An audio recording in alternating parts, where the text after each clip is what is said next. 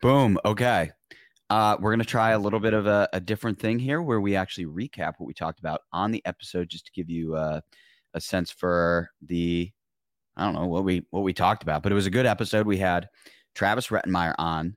He actually had some of the most interesting insights as far as like, okay, one, Major League Pickleball generally, some of the nuances of that final match and, and what was happening, why they didn't call timeouts in those pivotal moments.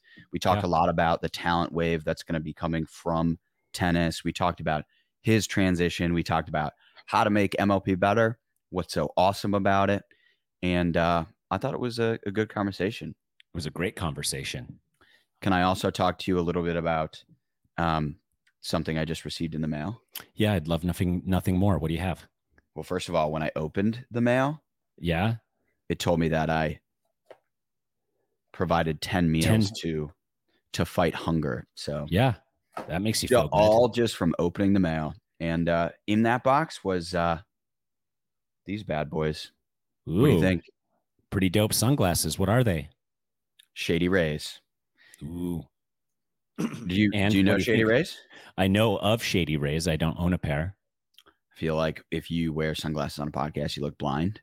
But uh, no, so this brand is the uh, they're the official sunglasses of the PPA Tour. Do you know that? I didn't. So they're an independent sunglasses company that offers a world class product that's just as good as any expensive pair we've worn. Okay, well, can't wait to check them out. Yeah, I want to I want to know about the donation thing because apparently well, every pair like- of sunglasses provides 10 meals to fight hunger, and that's pretty awesome. Would you agree? I think so. I think it probably a portion of what you pay to buy the sunglasses goes to meals for the hungry. Yeah, I found it. So they also provide 10 meals to fight hunger in America with every order and have donated over 20 million meals to date. So you can look you can look good in your shades and feel good about the the impact a couple more things. So if you don't love them, you can exchange them for free within 30 days, or you can just send them back.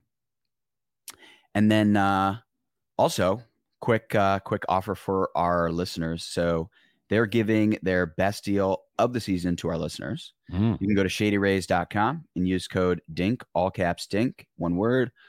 Of course, it's one word because it is just one word. Yeah. For 50% off two pairs of polarized sunglasses. That's shadyrays.com, code DINK, all caps, for 50% off two pairs of uh, polarized sunglasses, two or more pairs, that is. Wow. Yeah. Those, do, those do look dope on you, bro.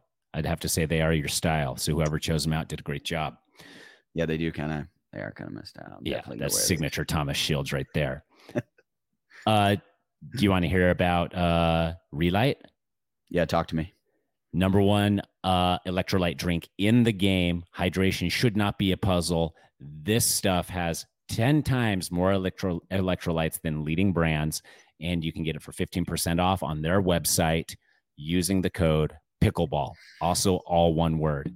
Uh, tastes delicious. And for me personally, it's the only thing that has an effect in the this heat we're in a heat wave here in Arizona. And if I drink Re-Lyte, I know that I can go half an hour, an hour longer on the courts. Yes, sir. I like it. Uh, you know, I'm a I'm a big fan of it. But um, yeah, so now we'll get into the episode. We're gonna welcome on Travis Rettenmaier. And uh, again, this was a really good conversation. So I, I think people are gonna like this one. But in the meantime, subscribe on YouTube, like it, leave us a comment, let us know. Follow us on Twitter at Dink Pickleball.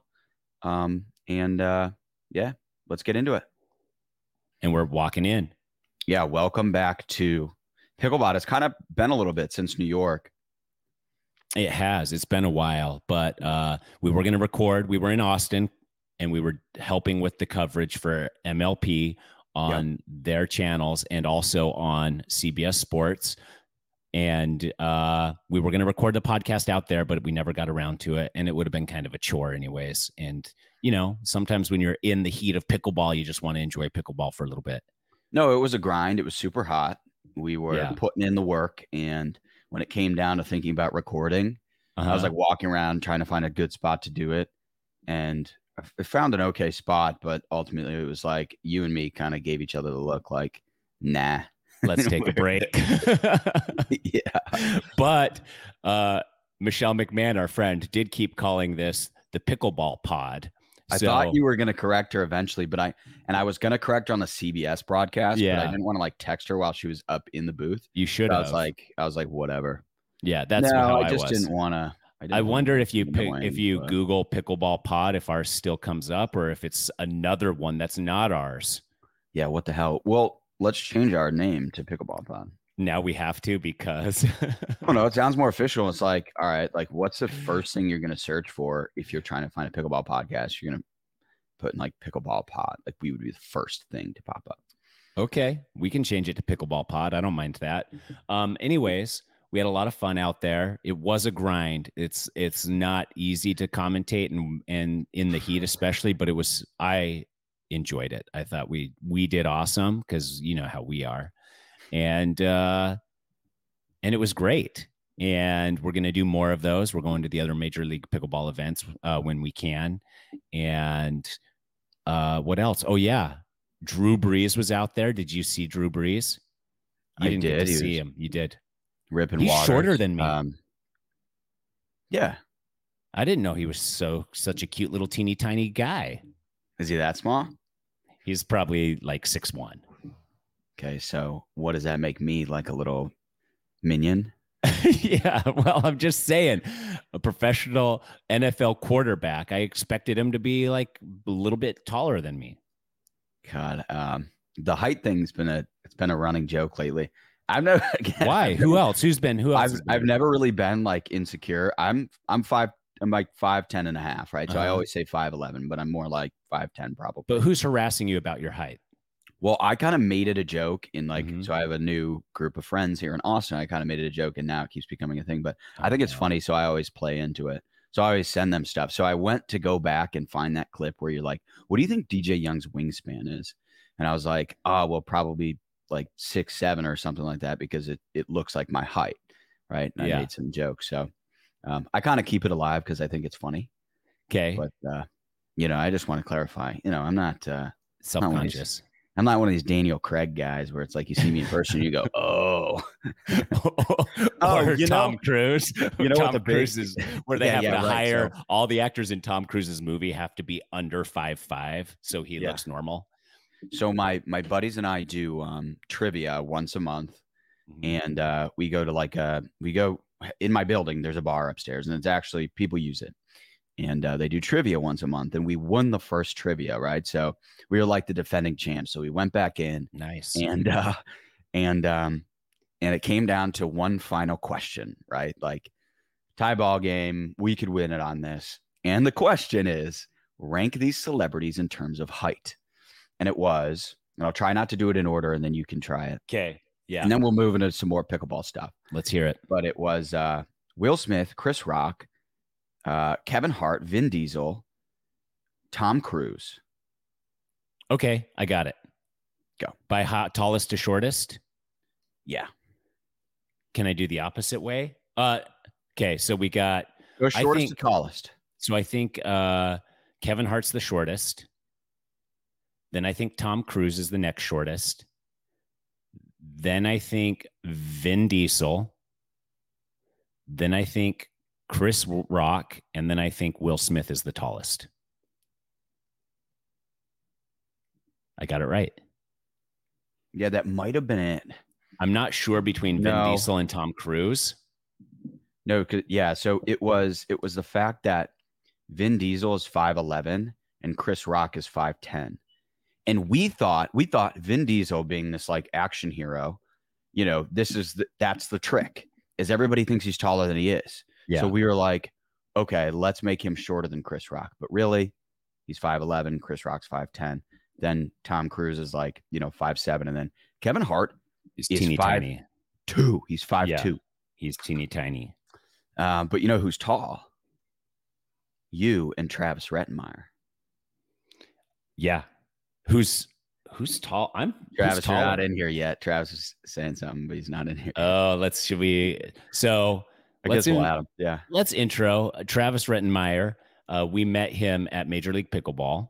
Yeah, met him for the first time in person there. We Yes. wanted to have him on the podcast earlier. I wasn't he here. Had a, he had a good run with Ryler DeHart against um, at some APP and had a they had a good match against Adam Stone and Dekel Bar, and everyone was like, "Oh, these former tennis players coming into pickleball." Like you know, it's kind of the the topic. So we wanted to have him on it. Then it didn't happen, Mhm. but he obviously had a hell of a performance as a player slash owner in Major League Pickleball for the Florida Smash. Him and him and J Dub were quite the the men's duo, and um, yeah, I think at the when he was walking off the court, I said to him, I think at the like at at the finals, I was like, here's one takeaway that nobody can dispute. You definitely silence those who are like, you can't be a player and an owner and draft yourself. So uh, with well, we that, got to talk to him about it. yeah, let's welcome get him in here. and, and that can be that can be the first thing. What's up, fellas? What's up, happening? Travis? How you doing, dude? Ah, just busy, man.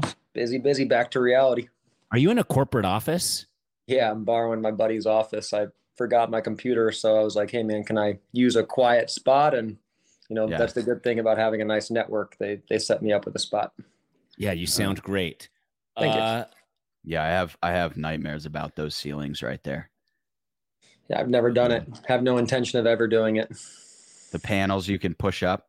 You, know, Yeah. you throw you throw a pen up there, you get it stuck. No, here's what you do, and here's what we used to do: is uh, at the missionary training center where they would train Mormon missionaries before they would go out. They had those same types of ceilings.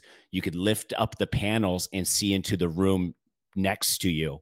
So we'd do that at night in our dorm rooms.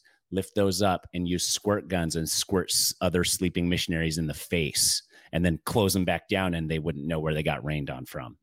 Classic classic Mormon childhood. anthem. Dude, you know it. Travis. I can't share those uh, experiences. Different, but you know, more camp oriented than the. Yeah, uh, this is the basically the same. Yeah. Uh, Travis, I wanted to ask you real quick here a couple of things. Major League Pickleball, you were part owner of Florida Smash. Then you, I assume, had some dis- deciding factor in selecting yourself to be on the team. Was That's that a good the, question. I'm curious. was Yeah. that the goal in purchasing or owning having part ownership or ownership of Florida Smash was to also be able to play? Hundred percent. Yeah. I mean, Oh, uh, really? I was pretty aware that I wouldn't get chosen if I didn't draft myself. You know, and one, not enough people know me. They know I'm a tennis guy, and I don't blame them. I've been playing pickleball that long. I still don't Mhm. feel like I'm that good relative to what I can play like. But I also knew if we got to select someone high, like a, a one, two, or three, and it turned out there was a lot of really good dudes there. I mean, Zane, I think got chosen seven, which was disturbing to me. It made no sense. But um, I knew that I would be able to, to link up with a guy that was really good and see how that felt to play with somebody and learn from someone that was better than me. Yeah. And so that was certainly that. And I wanted to have an opportunity to do it. So when we we decided, and I say we because there's a lot of people included in this, friends, they kind of urged me to do it. Um, the intent was to play with someone, and I got as lucky as we could get to play with JW. I mean, the guy is a stud, man, just the coolest kid ever, too. Like, can't can't say enough good things about him. You know, I could probably talk about him the whole time. So uh, that was certainly the intent. Yeah.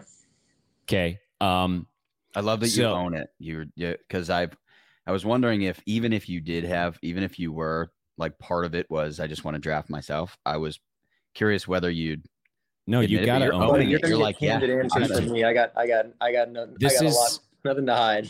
yeah this yeah. is one of those I- things that's what I would like Why with you. This is I like this. This is like one of those moments where, let's say you become something big in pickleball, you achieve something great, and people will look back on this and say, even if you, I mean, you guys were finalists, so may, uh, s- maybe you've already done that. For sure, you've silenced people who have accused you of doing that in a negative 2012. way.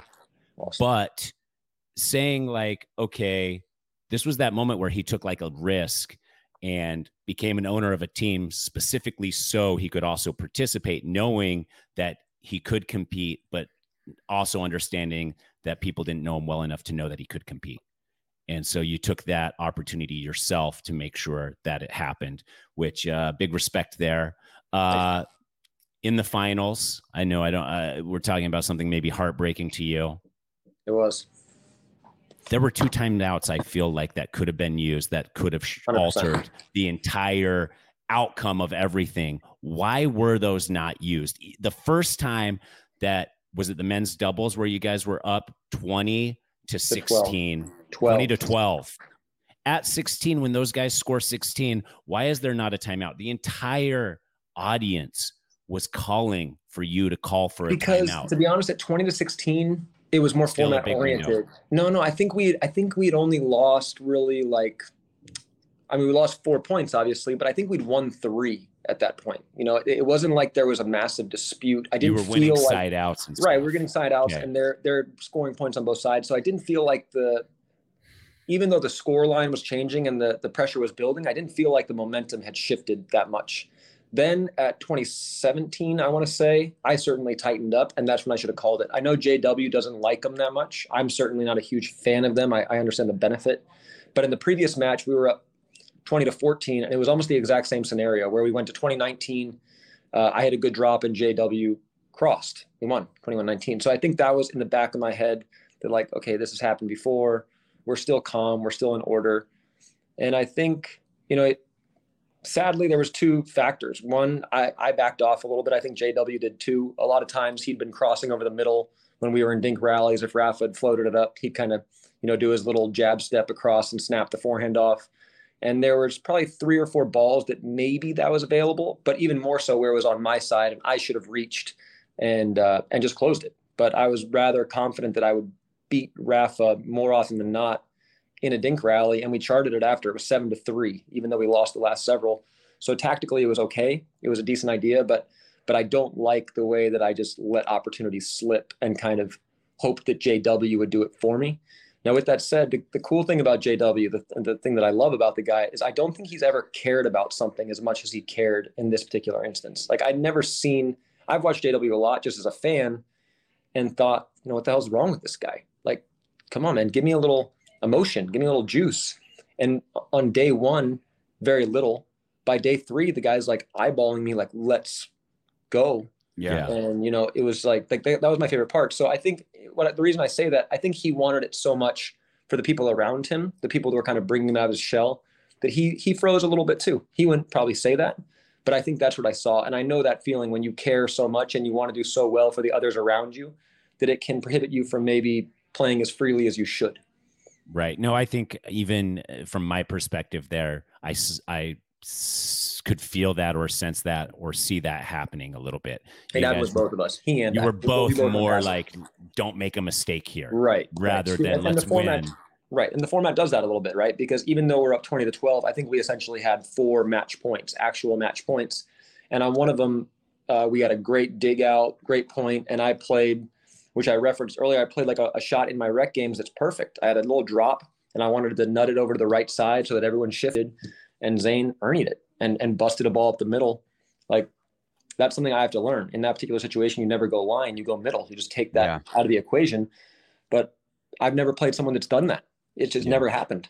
So um, yeah, there there's definitely a learning curve there, and uh, and we we had opportunities to close it. The format certainly made us feel a little more tense, and I think that ne- it needs to be adjusted slightly, but um, but certainly it, it created great drama and great matches. Talk, So wait, then- talk talk about. I want you to just expand on that really quickly. What do you think about the format could could change? I think the format's awesome. I mean, there's no doubt. Like just being a part of it, the drama of the matches was insane. Uh, you never feel out of it, as obviously they didn't. And I went back, and I think the the Ernie that Zane hit was at 2013, so they're essentially down 20 to 14 now. It's it's not really close. We've been killing them, but he knows as well as you know everybody else that they got a lot of shots now. That maybe we're only going to get one or two more chances. In my opinion, the team that's winning is at a disadvantage because when the team that's behind gets to 20, they still maintain serve, right? So now at 2020, they have the first look to go to 21. Shouldn't be that way. It should be something along the lines like if you are up 2017, let's say, or more, and you've dominated the match, then they need to alter that. Where like maybe at 2020, um, if you're behind that much, like I said, the, the team that was leading gets the serve so that they get the first opportunity, or even even more so, like okay, you made this comeback, but now the team that was up by three or five or whatever you want to make the number. Now they have the opportunity to score on both sides, Yeah. serve and return, and you have to win two in a row on your serve.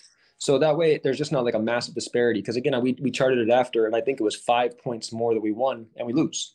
So that that you know Interesting. the last part that's important about that, though, and this is the most important part, is monetization. Gambling is everything for sports, right? Nobody wants, I shouldn't say nobody, but a lot of people watch sports because they like to gamble on. They care about that. They want to put some money down. And I know when I put money down on sports, I the spread is the only thing I bet. I bet the spread. How do you bet a sport? The spread is two every time, right? It's because you can't. The all, almost every match that we played, I would say seventy-five to eighty percent, it ended up being a two-point spread. So it alters that too much, where it's too predictable. Again, creates great theater, and I think Steve is aware of that. He's he knows that it's it's there's something slightly wrong, but he also knows that he's got an incredible product that nobody com- can compare to, and it creates amazing drama. Travis. But if you're going to get into the gambling aspect, which is critical, then you have to make a slight adjustment so that somebody can come on and say, okay, JW and Zane are going to win by five points tonight. And that's what it is. You can't just have it be two, two, two, two, two. here's what we Travis. So you need to stop making all my points before I get to them. do. No, this is it. Sorry, dude. When you get I to put a lot of 20, when you get to 20 and it's your side out, then you get a one and a two serve. Would That's that good. Would that work? You That go would to full pickleball standard rules. So, so 2020, as in like, like. Zane, and then he gets this, or the guys that were ahead get the one, two serve. No, so as you are at 2012, every time you get a side out, you get a one and a two serve. Okay. So you can't, you don't go to rally scoring, but you get two opportunities every time. I got you. I got you. That's better because I would free it up a little bit. Yeah, I would free it up a little bit. It would be something to experiment with. And then if that's not working, then you could take greater measures into your hands and say whoever gets to 21st at 2020, they get side out as well. Wait, so you're saying the team that's behind has two two serves or No. everybody? No, only the team ahead gets two serves. So if so, where Travis and uh, J Dub were at 2012, No, that because then that creates even more insulation for the winners. I mean, basically, you're no, You're it's not taking the creating more insulation the for the winners because you're still not only allowed to score on serve. Right. But the other guys can still score on my serve. So they get two serves, we get two serves, but then it's No, you and get they you, only you get two serves. only if us. You get two serves until they get to 20.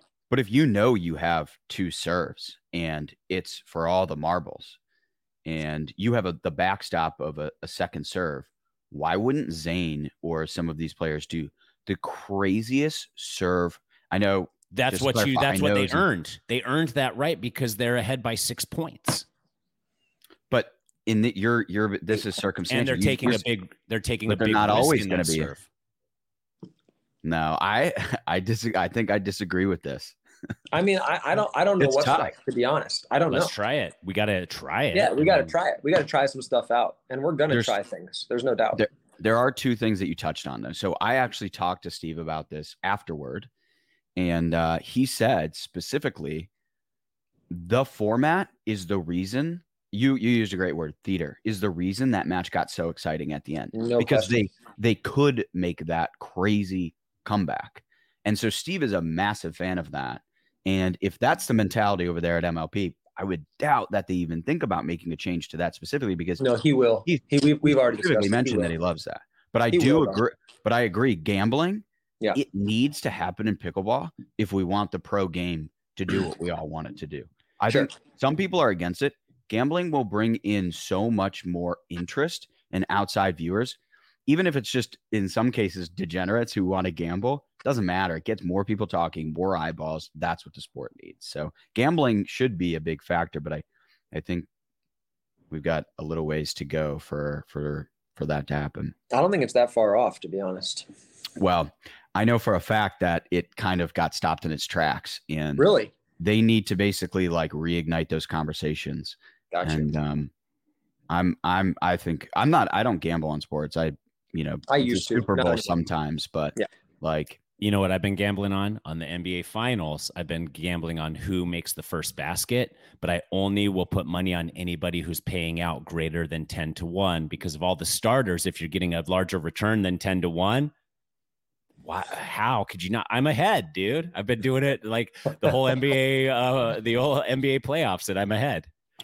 So I, I, gam- I, put. I used to say I was ahead. I'm everybody ahead. does that. Rush, That's everybody's rush. got a system until the system just- fails, exactly, the and system then they have a sad, sad tale. right. Travis, we talked about that timeout initially with you and J Dub. Now we move to mixed doubles. Yeah, Identical scenario. No timeout. I know. Just just poor just poor poor management on my, on my part in particular. You know, they they classified me as the captain. I kind of went with J Dub's feeling like again he's he's not a big timeout guy. He just plays, and I Yeah. love that. I love that about him. However, Okay. um, what I did recognize as time progressed, and, I, and I, it's more like a personality thing, but when I went really introspective after it was all done, Mhm. I was very submissive towards J Dub in the beginning because the guy's better than me. He's just a better player. He's played a lot longer. And um, so there was like this initial theory like, hey, you just be the male version of Lea, make balls, let J Dub do his thing. But J Dub had an extreme respect for me based on tennis. He was a tennis kid growing up. So he knows my accolades there. And, and he was asking a million questions regarding these things. I guess where I'm going with that is I noticed as time went on, he was looking to me more to make decisions. He didn't want to make them. He wanted me to say, for instance, when we were, we're up 2012, like I should have asked him, hey man, are you a little tight? You a little tight? Like I got it. Don't worry. I got you. And same scenario there. I should have said, it doesn't matter if he feels comfortable with the timeout. This is the right thing. Uh, you know, from a an, an older guy who maybe sees that this is shifting and the momentum is altering, I should have made those moves and and next time I will, you know, and then that's all I can say really about it. It was a learning curve for me. I, I feel like I learned a lot in that process, and there's no doubt that that won't happen again. Okay. Uh I I mean I agree. Like you have the experience, you have like the wisdom and stuff like that. You should step in there and you recognize that. There is a rule in Major League Pickleball eh, where in between stops teams can trade out a player. But you're in a unique position that you're an owner. You're not trading yourself. No, Okay. no chance. I have no interest. I talked trading to Steve block, about I, I this. I, don't was like, what- Travis is protecting. There's he can't. He's an owner. He's not. You, you, you- there's no way that that would happen anyways. Uh, but hypothetically, Hold on. Can you? Can you? But it has to be. If you do trade a player, it has to be one of the reserves that No, MLP it chooses. has to be someone that submitted an application. You can name a new player, one new player between each stop that was an applicant. I didn't and know that. the reserves stay the same. Yeah, I wonder So- if some of the teams are entertaining that, or if there's it just would too be much so allegiance. interesting. Was There's- there somebody that failed so bad? There's no question. I mean, I've heard rumblings already. So Okay. who and Really? where and what I can't tell you, but but I'm sure you're going to see a little shifting. And then uh, Hmm. last thing about the team aspect of Major League Pickleball, and we we harped on it a lot that weekend and even building up to it. There's so much money at stake here for some of these younger players. Are you getting together with JW? Are you getting together with Lea? Are you getting together with Maggie to train more to like get that energy and synergy and everything flowing so that at the next one you're even better than you were at the last one? Yeah, I think um, just logistically, it's going to be tough to get everyone together unless we're all at a particular stop and we go a day early. What I'm going to suggest to them is that we go two days early to California just to get some some reps in. But J Dub and I have already talked a lot about you know meeting in the middle of Florida, me going to the east, him coming to the west, and um, you know, which is great for me. The more that I can get time with him, the better. But yeah, there's there's no question. Seeing the the outcome like it exceeded all my expectations there there's no doubt we're going to do whatever we can to be as ready as possible for the next event Okay, I like it. And Thomas, you might not know this about Travis. You don't drill, is that correct? From our sh- short conversation on Instagram, mostly I for training, all you do is play rec games with 4.0 level players. that's about right yeah yeah like the night after uh the day we lost major league pickleball i was at my local crescent lake the following evening you know playing my my standard games which i love those folks you know i mean they're they're the reason i'm playing pickleball but i got one buddy that i drill with who's solid enough to drill with and he's He's uh, got soft hands, and you know we can go through all our reps, and he does that regularly. But I would say 85% of my play is exactly what you just stated. Wow. Okay. So on that note, we're always looking for a third host. Sounds like you might you might fit in with with our style here because you are. I mean, you're a testament to you got to you got to drill. Don't you can have go to, to drill. M- you can go to the major league pickleball finals and you don't have to drill. Yeah, what's the fun in drilling? Is what we've always it's asked not, ourselves. It's not that fun. It's, I find it boring as can be. Yeah, and I've and I've read a lot of this. Like Johns and Parenteau drill 80% of the time. Like to me, that's yeah. totally ludicrous. J, Dub's not doing that. I talked to him about that. He's not doing that. He wants to play. And that's why he's so creative and he's so good. Tennis, we have a very simple structure. You train half the time drilling and half the time you play points. Now I think that makes a lot more sense. Problem is you need good competitors to make that, you know, realistic. Right. Um, so yeah, no, no, I will never be a, a big time driller. I fall in love with a shot pretty consistently but I'm going to rep that shot. And the 4.0 dudes, 4.5 dudes that I play with, they don't care what I try. They just want me to play.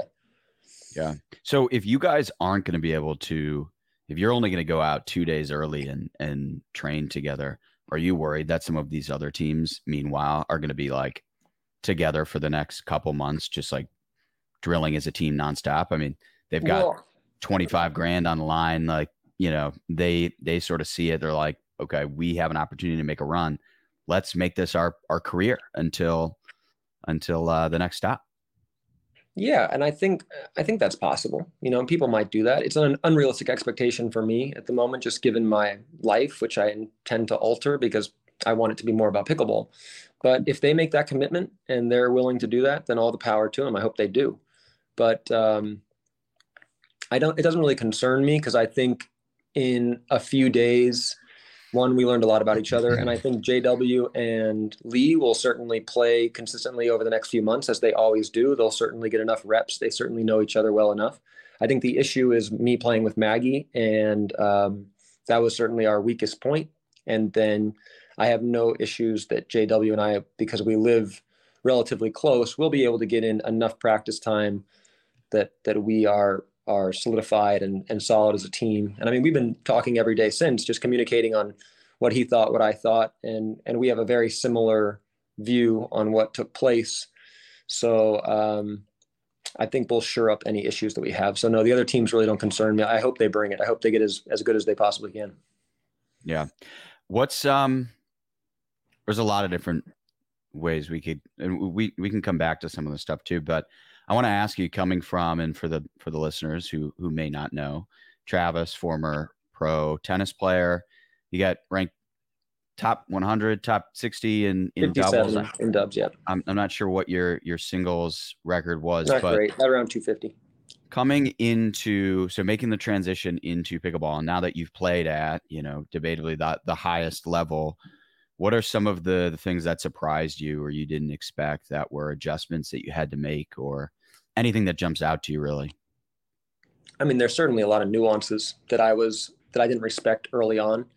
Um, you know, subtleties, certain shots, things that that I'm watching better players do that I'm like, okay, I need to add that to my game. And, and I think one of them was really clear in the end. Uh, is and since I've worked on it because there's probably like I said there was probably four balls where I could have reached and I yeah. noticed I stand in a pretty what I would classify as a tennis stance I'm almost upright like I'm low but I'm not exactly thinking reach with my arms my my hands are in so some of my dinks were pretty effective they were cross court rollers with a fair bit of bite on them and I didn't anticipate like the next ball I'm reaching and so that was one from a tactical perspective that like you don't do because if you hit a good ball to a good spot in tennis, you just close the net. You're on top of the net. You don't have to reach. Um, on the negative side, the one thing that's really surprised me is the lack of professionalism. You know, the, the, the players that play aren't professional. They're just not professional. I'm not accustomed to that. And nothing in terms of what? How how how so? Practice time, preparation. Um, I just I don't see them and and in some ways it's good in the fact that it keeps pickleball in some regards lighthearted and and I like the atmosphere and I think all the players are very good but when you come from the world that I came from um, you know there's there's a lot of money at stake people have usually been playing since they're 3 4 years old and the idea of dedicating 5 hours intensely a day to your craft is very normal. That's just the way you do it. You don't you don't go out and get hammered. You don't you know lose and and you know you just don't. You you keep it going. And so I think you know JW is probably one of the few. I'm sure Ben might be that way, and obviously Tyson's that way. I think there's some guys that are super professional and yeah. take this the right way, and I think the vast majority are kind of like eh, hour or two of practice. You know, I'm good, and that's it. Yeah. And I think I think that you know JW, for instance, he goes trainer five days a week. He's doing a lot of uh, dynamic exercises, and I think you can see it in the way that he moves and the way that his body is altering as he as he ages. So that's one thing that I hope changes uh, as the sport evolves, as you see some real professionals. Now that's going to require more money to get into it because not nobody's going to pay a trainer five days a week if they're making twenty thousand dollars a year. But once that changes, then I think you will see uh, guys who put the blinders on a bit more and and and do do do it that way. I think like also to that, um, even from uh, the fans' perspective, is that uh, lack is kind of a harsh word for it, but of professionalism. And sitting in the stands at Major League Pickleball, I noticed a lot of times when teams are playing, those team members on the sidelines are not in their chair at the sideline supporting their team the whole time. Sometimes they were going up in the stands and hanging out with their other professionals or their significant others for a little bit, crossing over a little bit to t- talk a little bit. Oh. I, I was a college swimmer and I did that one time to right. somebody I went to high school with that was at the university we were competing at. I went and said hi to them in the stands, came back down. I got reamed and punished for leaving the sidelines during a swim meet. And even from a camera's perspective, you go to the sidelines and there's one of the two teammates sitting there and the other one's gone. Right. Like, well, there's two schools of thought for that, I think, Tyson. Uh, like for me, I was so into it that I was getting like nervous during some of the matches and I was concerned that I was so wired that the next match maybe I would not be performing as well because my nerves were already a little shot. So I was like, all right, okay. the Davis Cup, for instance, you'll see a, a, lot of the guys they'll leave like an hour before, like they don't even know what the score was. They don't care. It's just like I win my match. That's how I help my team. Now I don't think that's the case here. I don't think guys are that again that professional where they're thinking. Uh, I think they're more just being social. Now I'm all for social. I love social. I want banter. I want the whole thing. But yeah, if that's the case, then uh, I can't relate because I was out of my chair the whole time. I wanted to I'll give as much juice as I could. Yeah. And it's fine to be out of your chair, but I think you, from my perspective, and even from I think a camera, like seeing it on TV, those teammates need to be there supporting their team the entire yeah, time. Yeah, I'm, I'm jumping out of my chair. Yeah, no totally fine. Should, That's totally fine. Yeah, yeah. They should be there cheering, supporting, watching in anticipation. But like I get it, like maybe there are certain nerves and they do better to clear their head out of the way. But even still, maybe you can figure a way to do that while being on the sideline in yeah. front of your team. Yeah, you don't see it in the NBA, right? Guys are sitting there. They got. They have to be there. Right. Yeah, they would be fi- probably fined for getting out of their chair and going somewhere else. Right. So, uh, yeah, but I mean, that's also the charm of pickleball, right? Is that it's casual and it's fun, and that it's you know uh, wear your cargo shorts to work day. Uh, so, so like it's a little bit though. what? Got to switch it a little bit. I mean, I'm, I like again, I love the pickleball vibe, but I think yeah. switch a little bit. Yeah. And when we talked to a little bit, you said that your nickname is. There's a couple things. The dirt bag. The dirt bag is legit. How did that come to pass? Sadly, I mean, I'm grungy. Always have okay. been. You know, I'm good with that. Would like to alter it, but like unless I have a girlfriend at the time, I dress badly. Say it again. Okay. I wasn't I sure if it was like your like an appearance thing, grungy, or like you're willing to uh, you know, maybe call a questionable line here and there. Oh, something. definitely not. That is the one thing I'll never condone. It's it's it'll it's actually a, a red card for me right away. If you cheat, we're done. Yeah. But um yeah, no dice on that one, bud.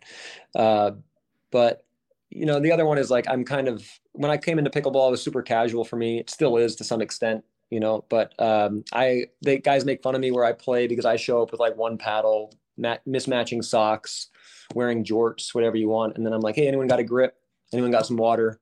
Like I need these things. So it kind of just came to be like the dirt bag doesn't show up with anything, you know. It just takes everybody's stuff, and I've become close enough with these people that I kind of just walk by their bags and I take, I take, I take, I take, and it's just kind of like a known theme now. It's more of a joke than anything.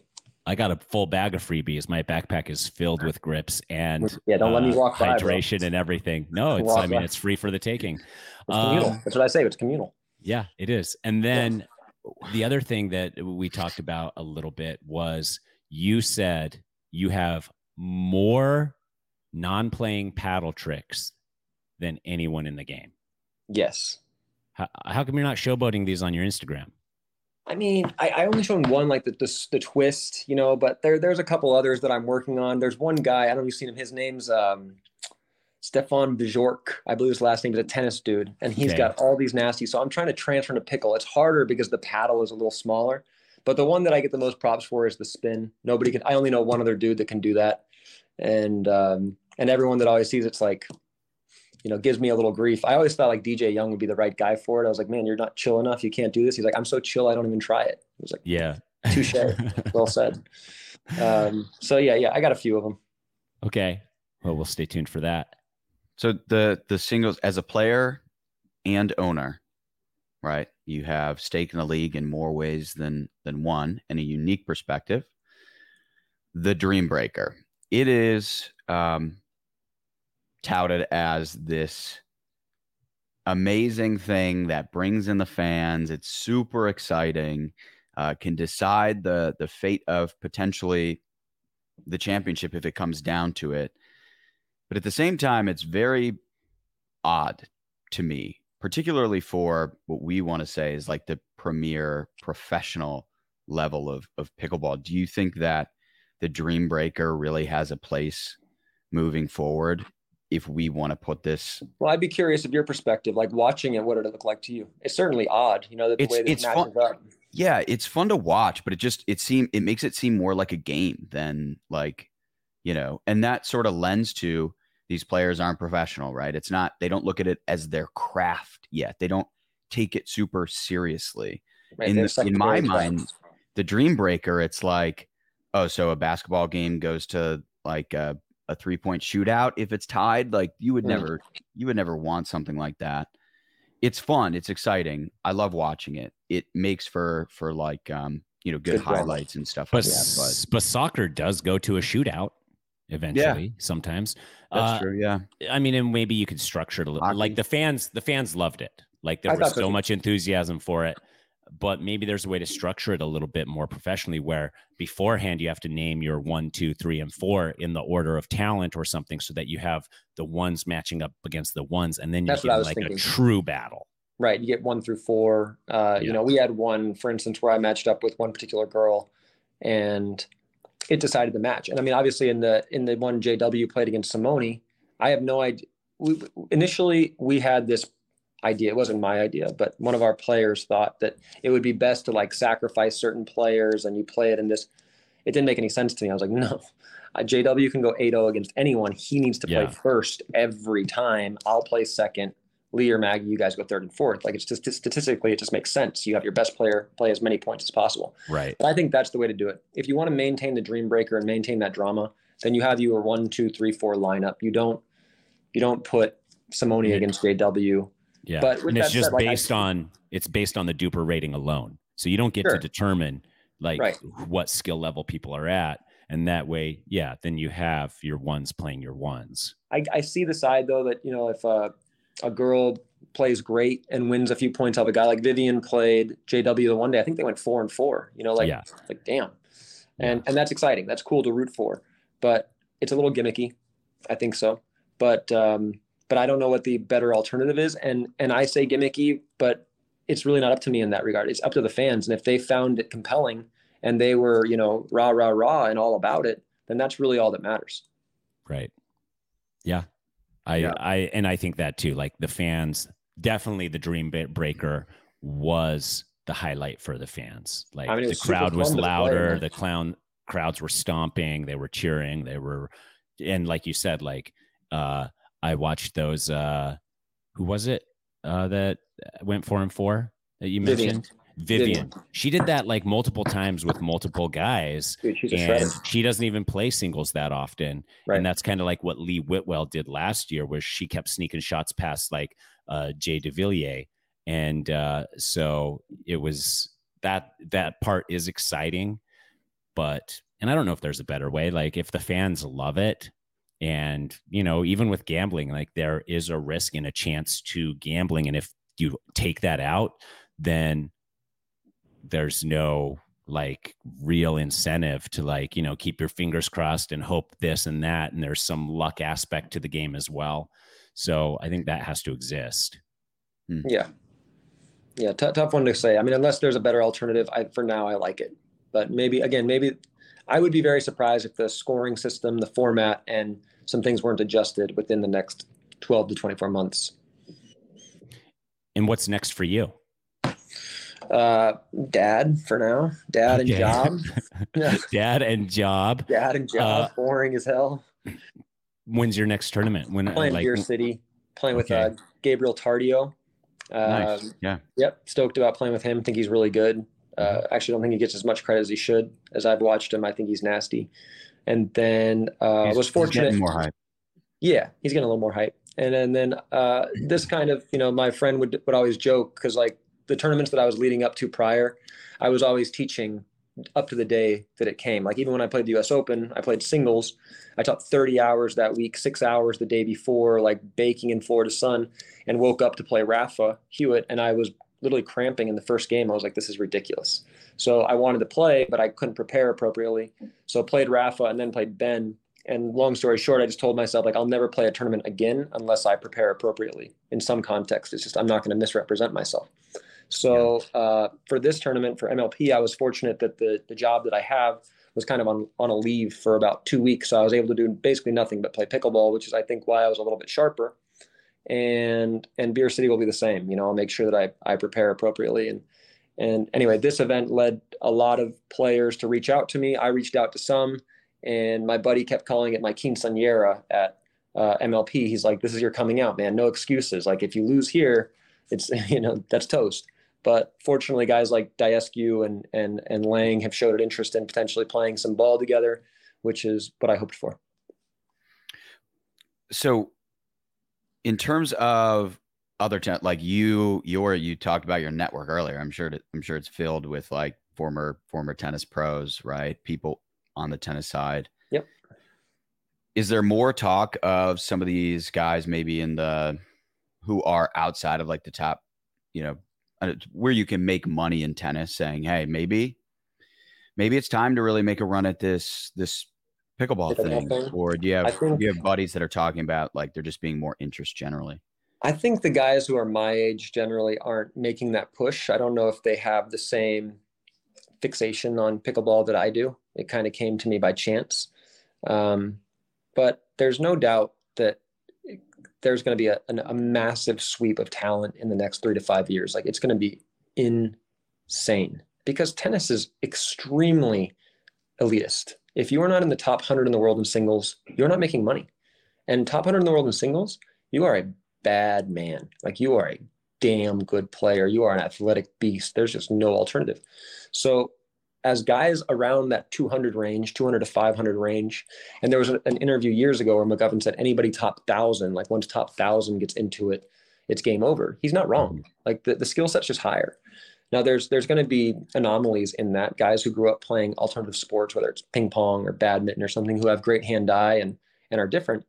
But I think you can't really compete with a kid who's had a racket in his hand since he was three and is physically as gifted as they are, whether it be naturally or through training over the time. So you know that's where I always like this PPA debate, right? The PPA APP, they're buying these players and exclusive contracts. It's like, go ahead, man, buy them buy all of yeah. them. Take them all. Yeah. But in you can't buy every guy that's about to wake up and go, you know, screw tennis. I want to play pickleball. You're not going to buy all 50 of those that are coming in the next three to five. Right. And that that talent pool is going to be so large that, with all due respect, you think the guys that are at the top now are going to be the top then? You're, you're mad. You're mad, dude. There's there's no chance. Yeah. This is my prediction yeah. since the three year contracts came out. Is that yes, Thomas, no, you don't say. I said that these kids that are learning pickleball, the talent pool is going to be so much greater, and the people at the top are not even going to be near the top because instead of people discovering pickleball at 30 and coming into the sport and deciding it's what they want to do, now you have kids that are playing at like 12, 13 years old coming up through the ranks, and they're going to be there I didn't necessarily put it all in those terms, but uh, that is an idea I have said more than one time. Yeah, the, talent, the talent pool is going to be huge. Sorry, go ahead. No, but I good. think like we, we, have certainly talked about that, but I just want to call out the fact that when the contracts came out, I, you and yeah, I were sure. on different sides of that, and you thought it was the end of the world, and I was like, I think it's going to be okay. I think it's still going to be the end of the world. I think that still the PPA is going to be like, well, we can't afford all this young talent that we're seeing in 2023 because we've got all these guys locked up and now all of a sudden this talent's able to go elsewhere or do something else and we don't have exclusivity to the top guys in the world. Yeah. Well i still i still maintain my stance. Hell man. I mean but i think they can afford it. It's just a matter of whether they're willing to buy it and they see it as a good business model. It's just a terrible business model in my opinion but then you're buying it every single year for that's my point contract you're buying it every single you're trying to, to maintain the uh the the creme de la creme, and nobody knows where the creme de la creme is coming from right now. Nobody. Well, knows. you're all. I mean, also think about if they're going to go try and re-sign people or sign new players. They're also saying, but you can't go keep, compete for this. You know, potential right. 75 grand in exactly. I mean, imagine, imagine if easily the highest payout in the sport. By far. How pissed are you if you signed a contract where you so get a mad. grand to show up at an event 15 times a year or whatever? Like, cares, man? Good yeah. thanks. And in yeah. one fair swoop, Steve Kuhn and the rest of the owners are like, that was a mistake. Don't do that again. Like we're we're we're putting coin into this and we're gonna make it better. And just being in the, these owners meetings with these people who are very legit folks, man, they they aren't playing around. Like they're not they're not playing. This is gonna be enormous one way or another. Yeah. and they've got deep pockets and they've got large dreams and they're aligned in their thought process. It's not fragmented as everyone thinks. It's becoming more aligned in the focus. And as soon as that happens it's it who knows where this goes. Yeah. I gave this idea to zane uh travis and he didn't take it so i'm gonna give it joke to you. Joke coming. Joke coming. I, I know you're tee up i'm gonna give it to you. All right do it up buddy. Yeah. Just start claiming that you're the best pickleball player in the world and the PPA players are scared to come to one of your events and play you and they're purposely avoiding your events. And you're there. You're there anytime. If they want to come and battle you're yeah. there. And just keep doing that. Why can't you and then maybe like that actually becomes reality or people believe it re- it's reality and like that's i mean I mean, isn't that, that really kind angle. of J Dub at the moment? Like he plays a few PPAs, but isn't that him? I mean, yeah. would, would we really like he lost to Ben in the final, but he was beating the pants off of him. And then again, I think he froze a little bit. He's young, but are you betting against JW in any match in singles right now? Because I'm not.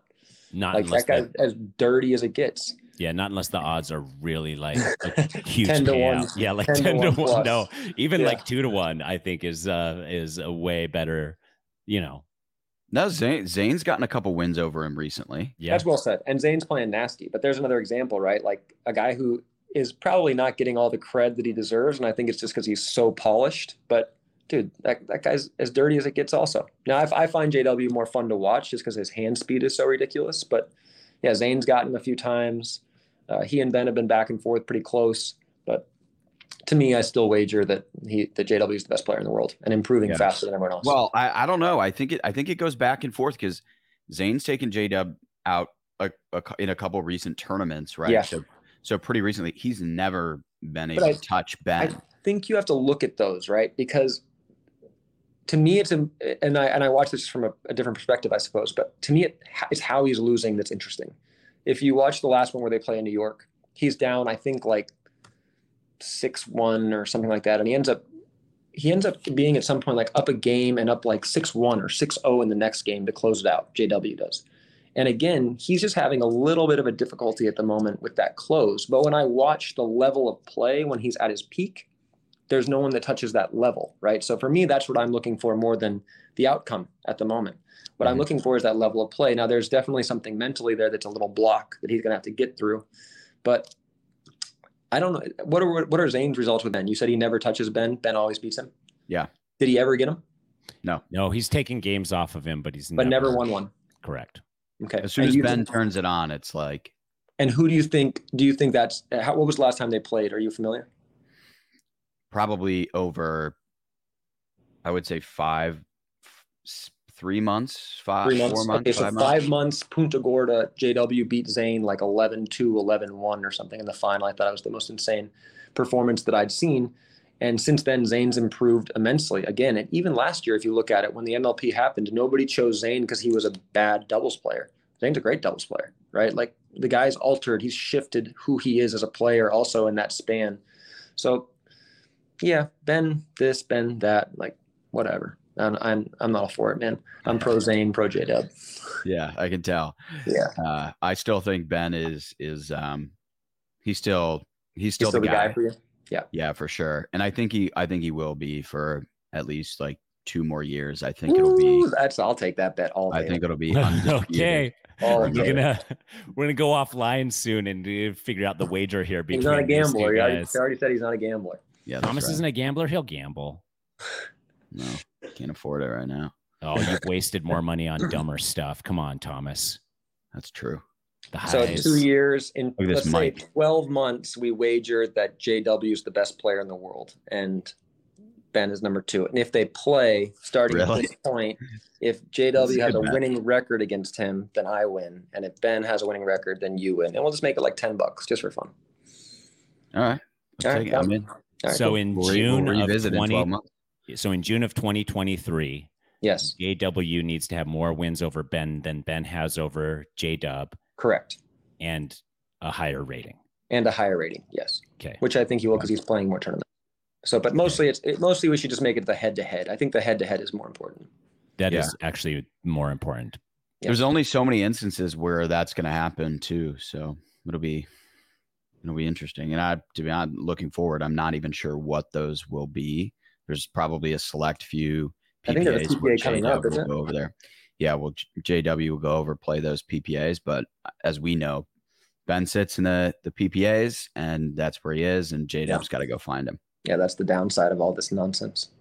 Yeah, but uh, well, listen, I mean, you look at uh, look at what's happening right now in golf. Even regardless of how this shakes out, somebody with enough money one day could come in and say, "Hey, here's a massive check." I mean, Right. we have Sergio Garcia, Dustin Johnson. I mean, they've won recent Masters, and they just got paid to go over to the the new golf tour. 40 or 50 million Mickelson's over there too, right? Yeah, he's there too. Yeah. Um, speaking of Sergio, I played a little pickleball with him this last weekend. How was a he? player. He's not He a bad. right? I watched a little bit. He looked all right. Yeah, Yeah. yeah. Yeah, He- I think he golf. Looked- I think there's an easy transition there for, uh, like With at least eye in terms of doubles. The, the hand eye for golfers is like if you've ever go. I don't know if you guys have ever golfed with somebody who's like a top level player. It is effortless. I mean, they're they're they're straight up on a different level than other humans. Right. The hand eye coordination they have is is it's like you just you look at them and you go how, and it and it's just like automatic. It- they're just at a different level, and uh, so see if that I think he played tennis a little bit as a kid too. Like I think he has a, a touch Yeah, of and a, he still plays. Sergio? Oh, he does? And he still plays. He said he uh in pickleball, definitely just in that little short rec game I played with him. He's at least as good as I am. I think. wow, damn. Yeah, that's saying a lot. Travis, have you seen Hey. Tyson play? I saw you hitting a few. I mean, you didn't look bad. Oh, look at this guy. you hesitated, Travis. I All right. you hesitated. Travis, one So, time. it- hey, I, I'm I like a would, four I would five. judge you off a few balls. What are you? You're like a four or five? Yeah, maybe. No, he's saying a four. Not a tournament Tyson- four or five. Tyson convinced me to play four or five with him, and I'm I'm probably more of a five zero. Convinced me to play four or I would beat with him. Thomas in singles every single day. Uh, Nobody cares about singles. it's true. Not many. I, if Starting we had a clone as a partner, I would beat him in doubles. So anyway, Travis, because Tyson doesn't want to, we went and played a four or five tournament together in Vegas, and we got smoked. We definitely did get smoked, but it also was only 50% my fault. I like I like they that. target you, Tyson? Did you get targeted? No, no, I didn't. No, I Okay. definitely did not get targeted. I wasn't bad enough that I got targeted. I got targeted. I just got targeted. I felt it for the first time in my life. Feel great. Sometimes I like being targeted. It's like, all right, I get to play like, more balls. lights lights a little fire. It's that underdog mentality. It's like I'm gonna come at you ten times harder. It's well, like, it certainly like opened up some earnings. You know, like they have to hit it. So Thomas, that Yeah. tournament was also a year ago. I'm so much better now. Oh, seven seven months or something like that. Whatever. It's all a blur to me. You're better. What have you been drilling? No, Just playing rec not. I certainly hope not. Playing rec games, dude. think Although I, do have a one of your ball rec machine games coming. actually online. I think I watched one of them. Mhm. Trap or uh, Tyson's? An entire Yes. rec game. I don't know if I watched the whole thing. Who was I playing? A few points, no clue. Nighttime game. You guys had the Oh. camera set up. Yeah, Oh, I used to two? do that a lot. Yeah, it might have Was it been me and? Oh, I earned him, and I also That won the game, Can't and I still can't never got. clarify. I never got my dink stuff that we had. I had coming to me. Said if you win the in game, if you win, you get the dink, all this dink paraphernalia. And I was like, cool. He's like, Yeah. if I, you lose, you have to travel with the dink for the rest of the season. So I was not going to lose that thing. You dominated. Yeah, had to. Nice. Good stuff. Look at Thomas has no answer. He's just know what, what, would I, what would I even say? you'd be like, "What's your address, Tyson? I do owe you some dink t-shirts." Yeah, you'll get. No, it's in the mail right now. Okay, cool. Yeah. I did see there's something coming from DHL. Maybe it's you. Uh, I want to ask Travis one more. I want to ask Travis one more question. So, um, just I, what's like your biggest takeaway from Major League Pickleball generally? Anything maybe you would fix? Anything that you were like, this is why it's going to be so great? Or I mean, do you have? Was there anything you came away from last weekend and you were like, this is, this is the, I don't know, biggest takeaway?